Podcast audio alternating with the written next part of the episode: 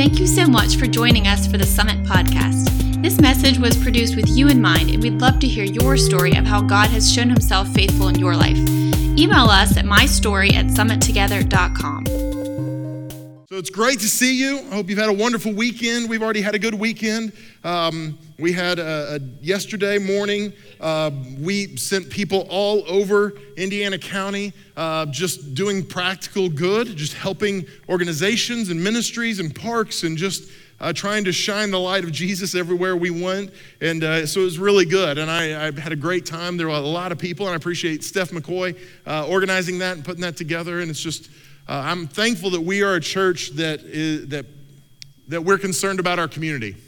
That it's not just about us, but we want to build our community and build the kingdom and see God glorified. So I'm grateful for that, and I appreciate your heart for that. So again, thank you for being here today. I love Pastor Dick.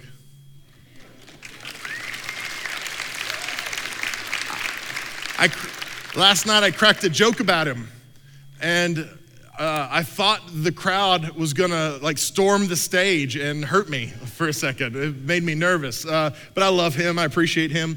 He only does the baby dedication, so he gets to wear a suit once in a while. That's also one of the reasons I don't ever wanna do baby dedications, so I don't have to wear a suit. But we're so glad to have the families with us today and the babies that were dedicated. That's a gift. So thank you guys again for being here. We're continuing a series today called I Am. We started this back on Easter. And the premise of this series is that we're gonna walk through 7 statements Jesus made about himself in the book of John. He made 7 I am statements in John. We're exploring those statements. And the idea of this series is we all think we know what our identity is, but truly our identity can only be found in the identity of Christ. So when we know who Jesus is, it helps us know who we are. It helps us discover who we are at the core, at our essence, when we know who Jesus is. So when we know his heart, when we know who he is, it helps me know who I am. So we've talked through Jesus' statements about I am the resurrection and the life. We've talked through his statements, I'm the way, the truth, and the life. Last week we talked about I am the bread of life, which is not to be confused with Taco Bell, so don't forget that. If you weren't here last week, you're like, what in the world? You have to watch the video or listen to the podcast. But today we're gonna talk about a passage of scripture from John chapter 8 where he says, I am the light of the world. So if you've got a Bible, you wanna turn there, please do. If you don't have a Bible with you, you can flip there on your mobile device, or you can watch it on the screens with us. But in John chapter 8, verse 12, Jesus says this. He says, I am the light of the world. Whoever follows me will not walk in darkness, but will have the light of life. Now, when we think of walking in darkness, a lot of times we think of like a dark room. You know, you walk in a dark room at night and you flip a light on, right? But when Jesus was talking about darkness, it was a very different thing than it is today. It was a very different context. Light was harder to come by. It wasn't something that we all had on our phone. We turn on a flashlight, or it wasn't something that you carry on a key ring with a little flashlight on there. Light is easily found today in our world, but in Jesus' time, light was much more difficult. So when they talked about darkness, they understood that it wasn't just about a dark room that you'd flip a switch on. But many times in ancient times, they would not travel after dark because it was hard to navigate where they were going. It was hard to see the road. It was hard to see where they were heading. It was easy to get lost because landmarks sometimes kind of look the same in the dark. And there are many times bandits and robbers and thieves that waited in the dark for weary travelers to be coming down the way. And so it was not smart for people to be traveling in darkness. And so what Jesus is saying here is not simply he's going to illuminate our lives to make it a little more convenient so you can see a little better. What he's saying is he's changing the world of the people that he's entering into. He is the light of the world. So imagine if I told you, hey, I need you to go, for those of you that are local, hey, I need you to go to Katanning, but I need you to do it in the dark. And I need you to drive there without headlights, right? You'd be like, I don't think so. There's some windy roads, it's curvy, right? There aren't very many streetlights along the way. And so in Jesus' times, it would have been the equivalent of putting some headlights on a donkey, right? Now that sounds silly, but it sounds like something a redneck would do, doesn't it? Right now you're thinking of someone, you're like, oh yeah, my uncle, he would try that, right? But they didn't do that. So as a result, they didn't travel in darkness much. But what Jesus is saying is, I am the light of the world. Whoever follows me will not walk in darkness. He's saying the darkness that prevents you from getting to your destination is not a worry any longer. The fear that keeps you from getting from point A to point B, it doesn't have to hold you there anymore. Because I am the light of the world. I can illuminate the dark places. I can illuminate your life. I can bring light to you. Light was really important to ancient Jews, especially even today. Prior to the Sabbath or the Shabbat, in Jewish homes, they would light a candle. So before sundown on Friday, they would light a candle. And then at the end of the Sabbath, they would light a different candle. It was a braided candle, had a different significance and meaning. And so they would light that at the end of the Sabbath. During Hanukkah, candles are lit for each day to represent something different. Candles were lit prior to all major Jewish holidays. So that includes Yom Kippur, Rosh Hashanah, and even the one that we're in right now is Passover. It started on the 22nd and goes through the 29th. And it's a major Jewish holiday that's celebrated with light. Light represents so much, not just to ancient Jews and Jews of today, but it represents so much to people in general. Light represents goodness and beauty, joy and life. If you look at it in context of the Bible, light is such a huge positive symbol in the biblical narrative that things like redemption and truth and justice and peace and even life itself are said that they have the characteristic of shining, just like light does. And they also have a factor that they are a revelation of light. Have you ever walked into a dark room and you turned on the light? Maybe it was a room you weren't very familiar with. Maybe it was a hotel room and you turn on the light and you're okay. You get an idea for the room, right? If you've got a teenage daughter, you understand what that's like. You walk into the room and you turn the light on, it's like, oh my gosh, where did all these clothes come from? Why are they everywhere, right? The clothes are totally undiscernible. Is it dirty or clean or one of the subtle levels in between? We have no idea. They're all piled together. Sometimes you wish you hadn't turned on the light, right? But what happens? Well, when the light comes on, there's a revelation, right? You get an idea of what is in the room. You get an idea of the characteristics. You get an idea of the condition of the space. And this is what we have to understand. When the light of life, the light of the world comes into us, it shines into our space, it illuminates our lives. And it is a revelation, it's a revelation to us about the characteristics of our heart. It should be a revelation to us about the condition of our heart as well. When I was younger, I used to think the closer I got to Jesus, the better I was. Does that make sense? So if Jesus was over there and I'm over here, I'd take a step toward Jesus and I'm better. And I take a step and I'm even better, right? And someday I'm gonna be fantastic and all you people, you guys are in trouble because then I'm gonna be, right? And we think of it as this scale, but this is what I've learned about my relationship with God. As I get closer to the light of Christ, as I take a step closer to him, it's not that I think I'm better, but now I realize something because the light of Christ shines into all the dark corners and all the nooks and crannies of my heart and all the dark places that were hidden until that light is shown into my life. All of a sudden, I recognize my own wickedness. I recognize some areas of my life that I go, oh man, I'm still dealing with bitterness? I thought I had that beat. Okay, oh, okay, God, you take that. Okay. Oh God, I thought I was done with pride. Okay, I didn't realize I still had pride. Oh, envy, I'm still doing, right? And this is what happens when we take a step, and some of you are like, I don't want to take a step closer to Christ then. But this is what happens. It reveals something about us. It tells us about the condition of our heart. It tells us about the condition of our lives. And this is what taking a step toward Christ does. The light of the world shines into us, and it's a revelation of our condition. In Leviticus chapter 24, God was giving the Hebrew people the laws regarding the temple. And he says in verse 2 of Leviticus 24, he says, command the people of Israel to bring you pure oil from beaten olives for the lamp, that a light may be kept burning regularly. And what he's talking about is the eternal flame that was in the original temple. And it's represented in synagogues around the world today. Many times in the synagogues today, it is not run with an oil burning lamp. It's a lot of times it's electric, but it symbolizes this eternal flame that's kept on, that's left on perpetually. And that flame represented the holiness of God, which is only present when God is there. So God was there, and because he was there in that place, his holiness radiated. And so that flame represented God's holiness, and it represented God's presence.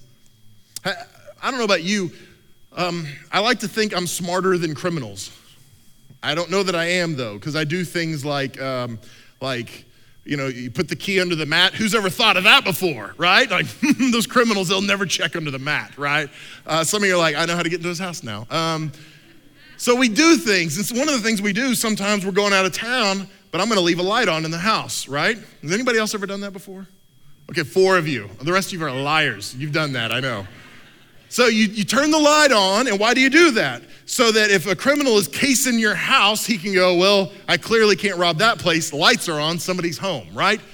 The light is an indication of presence in the house. Because a light is on, it means somebody might be home. And this was what happened in the temple and in synagogues today. It's a representation saying the light is on, so God is here. Now, this is the problem. So many people who claim to be Christians don't have light flowing out of their lives. Ugh. I knew that would hurt a little bit, I'm sorry. So many people claim to be Christ followers, but there is no light in our lives at all. And what that indicates is there's no presence of God in your life.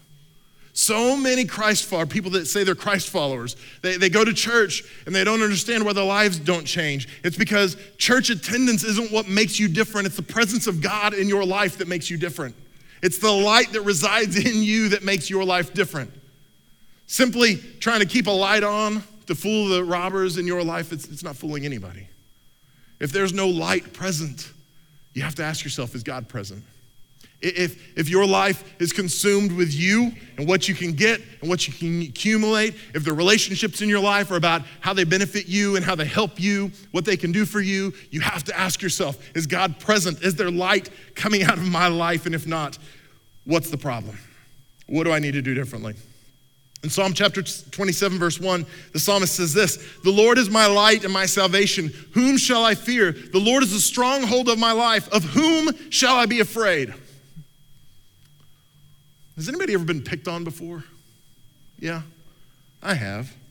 When I was a sixth grader, I was still a big kid when I was a sixth grader. When I was a sixth grader, I had eighth graders bullying me. And I'm not even exaggerating. Some of them were jerks. But it was because I was a bigger kid. I wasn't as big as they were. But you know what I wish sometimes? I had an older sister. Sometimes I wish I had an older brother that I could go, hey, get in here, right?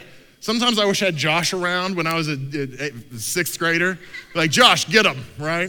Josh cracking his knuckles, just bonking their heads together like coconuts. That's what I wish I had sometimes, right? You want somebody who will defend you, your big brother, your cousin, somebody who will take care of you. And this is what the psalmist is saying here. He's saying, life is difficult, life is hard, I'm wondering what's gonna happen, but guess what? I don't have anything to be afraid of because the presence of God, the light of the world, is here with me. Because God is present, I don't have anything to be afraid of. Because I've got my big brother, because I've got my heavenly Father on my side, there's nothing that the world can do to me or come against me with that I need to be afraid about. Because the light is there, the presence of God is there, it illuminates my path, it takes away my fear. Isaiah chapter 2, verse 5, in the book of Isaiah, the children of Israel were in captivity. And it says this, God spoke through the prophet Isaiah and said this, "O house of Jacob, come, let us walk in the light of the Lord." And what he's talking about here is the revelation of what's going to happen in the future. So God had told them, yes, you're in captivity, but don't worry, it's going to get better. And so what the prophet Isaiah was saying is, hey, you can walk in your current circumstance or your current situation and believe that that is just the way things are gonna be, or you can walk in the promise of what you've got in the future. You can walk in the light. The light is that revelation of what God's going to do. And too many people in this church, in churches around the United States, they walk in darkness because they're walking in what their current circumstance are. They're walking in, my marriage is tough, my marriage is always gonna be tough, it's never gonna be better, God can't possibly help me. They're walking in this darkness of my finances are a mess, they're always gonna be a mess, I don't think God is even gonna help me. They're walking in the darkness of, man, this job, it's never gonna get better. But they can choose to walk in light and say, God, I know you've got a promise for me. I know you've got something better for me. I know you're gonna work in my marriage. And so I choose to walk in light. And so the prophet Isaiah was speaking to the house of Jacob, and he was saying, hey, don't just let your current circumstance determine where you're walking, but let the promise for your life from God determine how you walk. So walk in light. He goes on in Isaiah 9:2, it says, the people who walked in darkness have seen a great light. Those who dwelt in a land of deep darkness, on them has light shined. So many people choose to walk in darkness, but they don't have to. Maybe you're here and you've walked in darkness, or you're walking in darkness right now. You're uncertain about the future. You're not walking with Christ. I want you to know you don't have to walk that way anymore. There is a light that can give you hope, that can illuminate your path, that can give you a future. In Isaiah chapter 42, verse 6-7, this is a great passage. It says this, I am the Lord, I've called you in righteousness. I will take you by the hand and keep you. I will give you as a covenant for the people, a light for the nations, to open the eyes that are blind, to bring out the prisoners from the dungeon, from the prison, those who sit in darkness. Now listen, God is speaking this to the children of Israel, the nation of Israel, in spite of their circumstances. They're in bondage. It is not ideal for them to do the things that God is talking about here, to set the nations free, to be a light to the nations, to set captives free, to bring light to people who are in darkness. It is not ideal, right? But God says, I don't care what your circumstances are. I can use you anyway.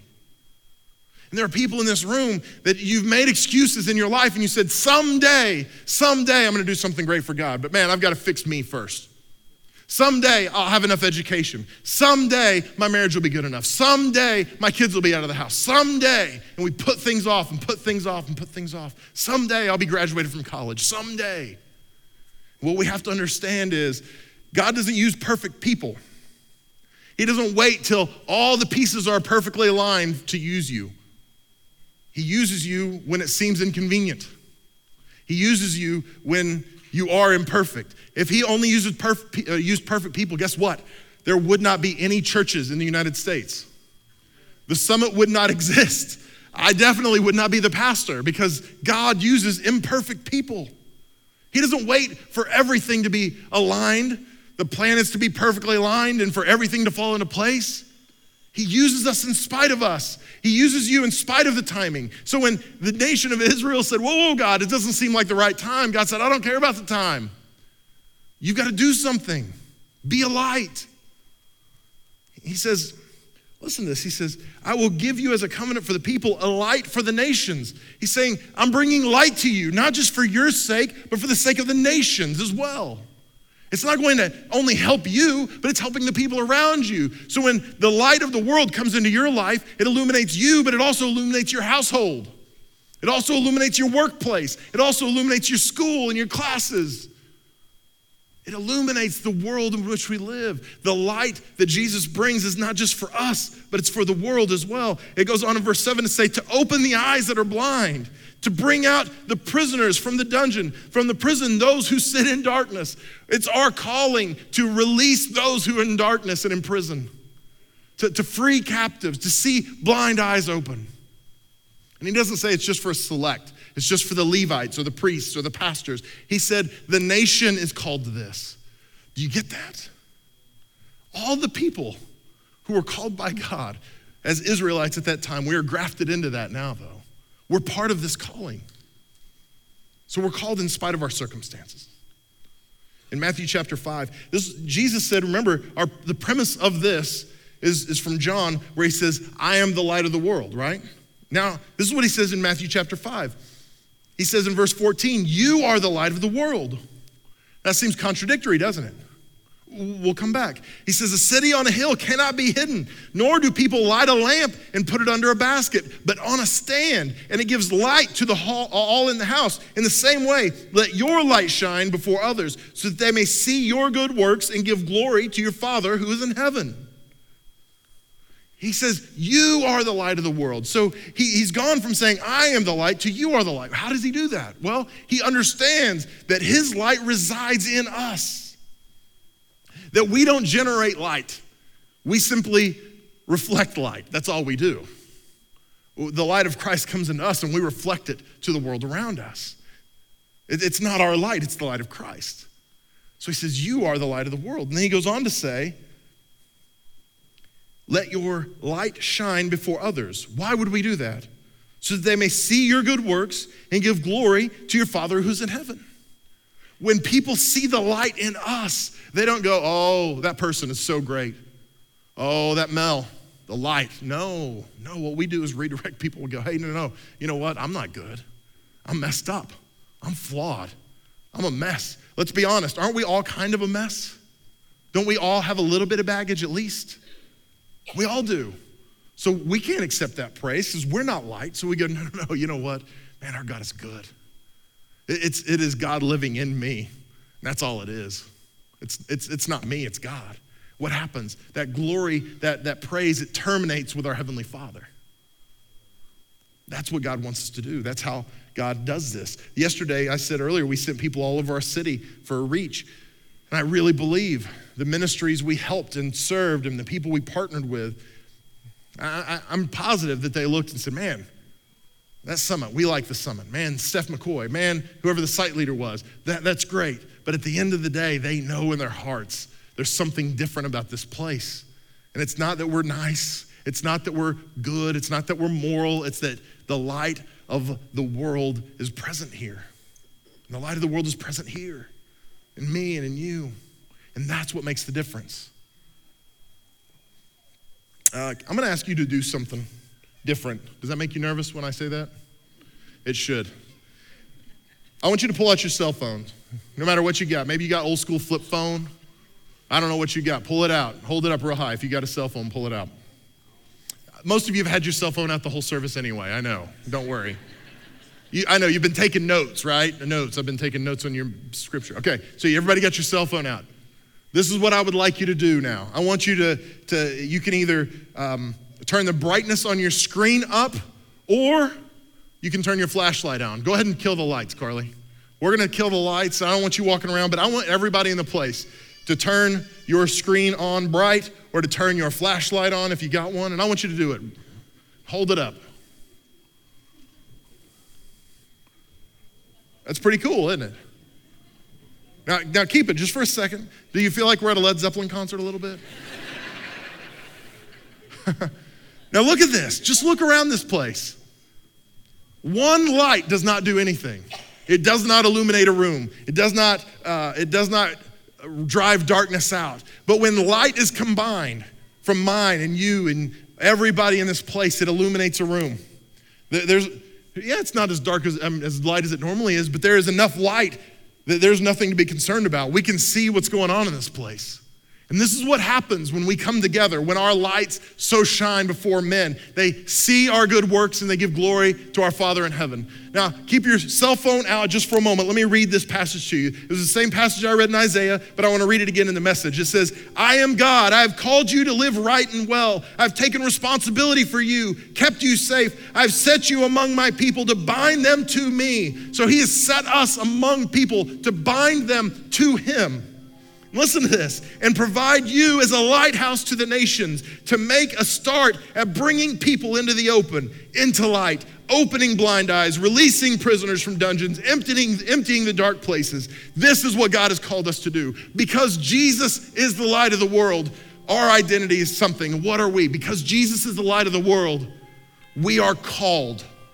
No matter what your background is, no matter what your failures have been, no matter what you've done or haven't done, I want you to know something today. You are called. You have a responsibility as a Christian, not just to make it to heaven, but you have a responsibility as a Christian to be a light in your world, to release prisoners from darkness, to release prisoners from dungeons, to open blind eyes. It is your responsibility because you are called. We've got a big job to do. There are tens of thousands of people in Indiana County that don't know Jesus. And it's our responsibility to make a difference, to be a light, and to spread the light of the world into dark places. That's what we're asking you to do today. Be a light in darkness. You can turn off your phones. Let's pray together. God, I love you so much, and I'm so grateful that you don't just call us to be good or to make it to heaven, but God, you call us to be a light in darkness. So God, I'm asking today, you would awaken that within us. You would help us realize that our calling is not just to go to heaven, but God, our calling is to take people with us, to spread your light everywhere we go. And God, I pray for those right here in this place that maybe are walking in darkness. God, I pray that you'd soften their hearts and help them respond in a way that's gonna bring glory to you. Now, with your head bowed and your eyes closed, I just wanna ask you today, if you're here and you say, Mel, I'm that person you described. I'm walking in darkness. I'm not walking with Jesus, but I want to. I want to make him Lord of my life. I want to know him.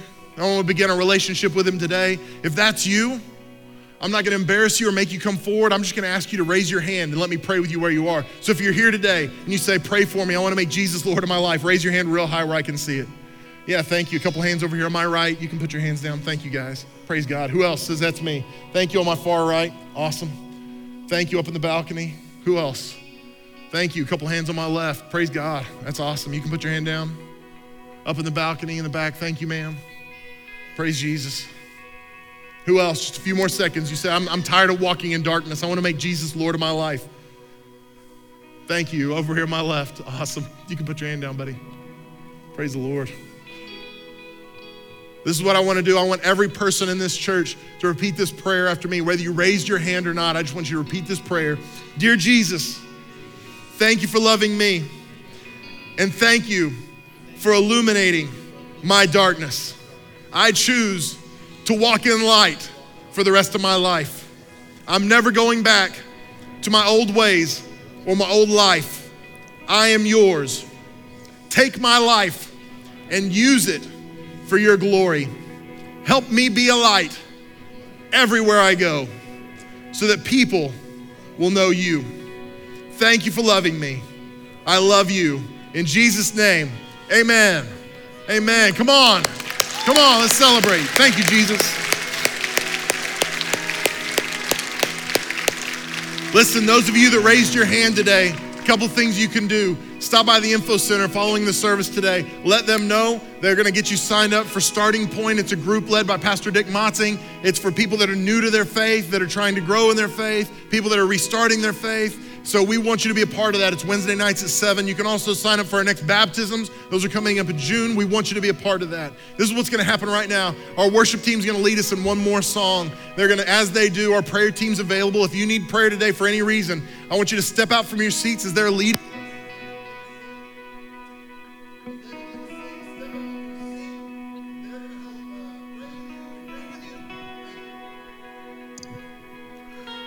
And then in just a moment, Steph is gonna come and dismiss us. So if you need prayer today, come find one of our prayer team members. We wanna pray with you about whatever is going on in your life. That's what we're here for. So stand to your feet all over the room. We're gonna worship together. I promise they'll bring the house lights back up in just a moment. But I want you to take just a moment and reflect on what God maybe is speaking to you during the course of this worship experience today. Ask God, what would you have me do with this? How would you have me move forward from this? What are you speaking to me? And let the Holy Spirit speak to you today. If you need prayer, find one of our prayer team members. We want to pray with you about whatever's going on. God bless you. Thank you for being here today. Guys, I tell you this every week, but I want to remind you, I love you more than you know. I'm so glad I get to be your pastor. God bless you. Thank you for listening to this podcast. To watch this message on video, go to summittogether.com.